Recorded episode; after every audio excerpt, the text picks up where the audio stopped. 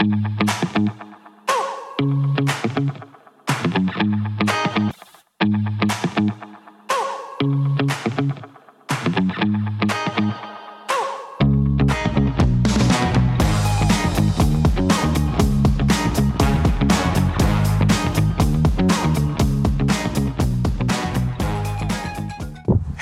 I am Tony Silvera. I welcome you to my evening devotion.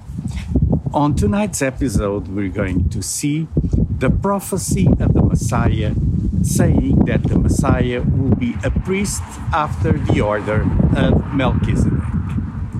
Uh, first of all, I'd like to tell you what is the order of Melchizedek. Uh, Melchizedek comes from two Hebrew words, Melech, that means king, and tzedeq, righteous. So you can uh, literally translate as my king is righteous. And the priest Melchizedek appears in uh, three sections of scripture. He's briefly introduced in Genesis 14, and then in a messianic psalm, in Psalm 110, where uh, David addresses the order of Melchizedek specifically on verse 4. He says, the Lord has sworn and will not change his mind. You are a priest forever in the order of Melchizedek.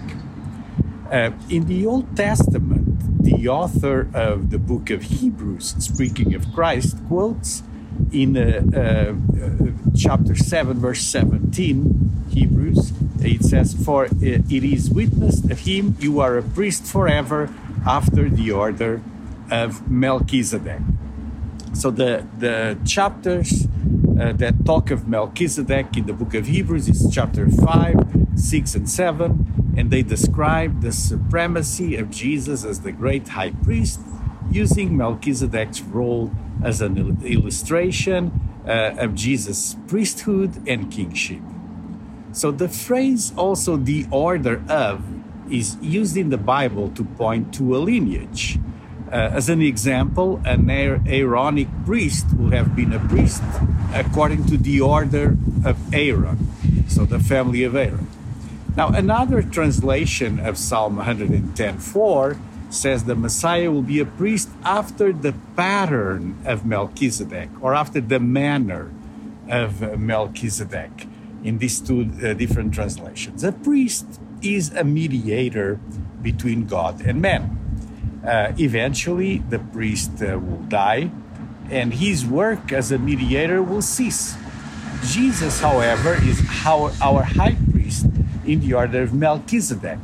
Not only he is our mediator, but also because of his resurrection, death does not interrupt his work.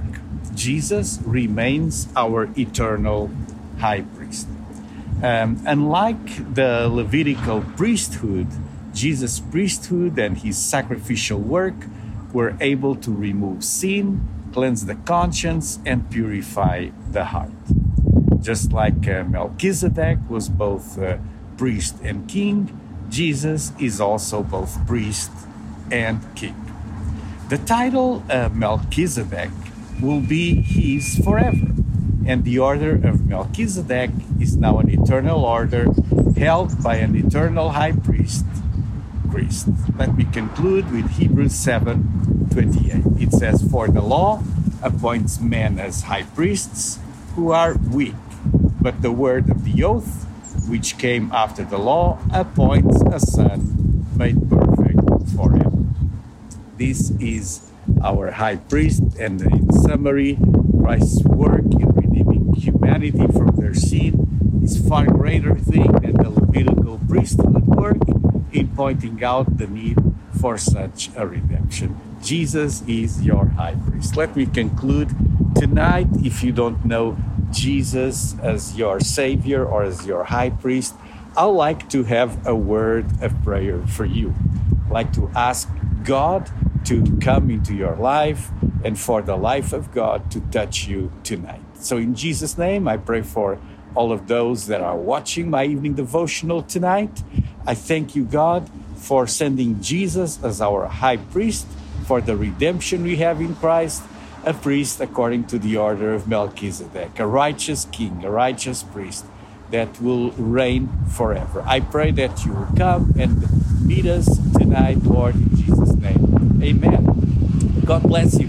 If you enjoyed this uh, devotional, please give it a thumbs up. That will help more people uh, to watch it. Uh, also, uh, if uh, uh, you want to consult the archives, please go to myeveningdevotional.substack.com where you can find archives of my evening devotional. This was it for tonight. I'm almost concluding this series. I hope you can join me again tomorrow at 9 p.m. God bless you.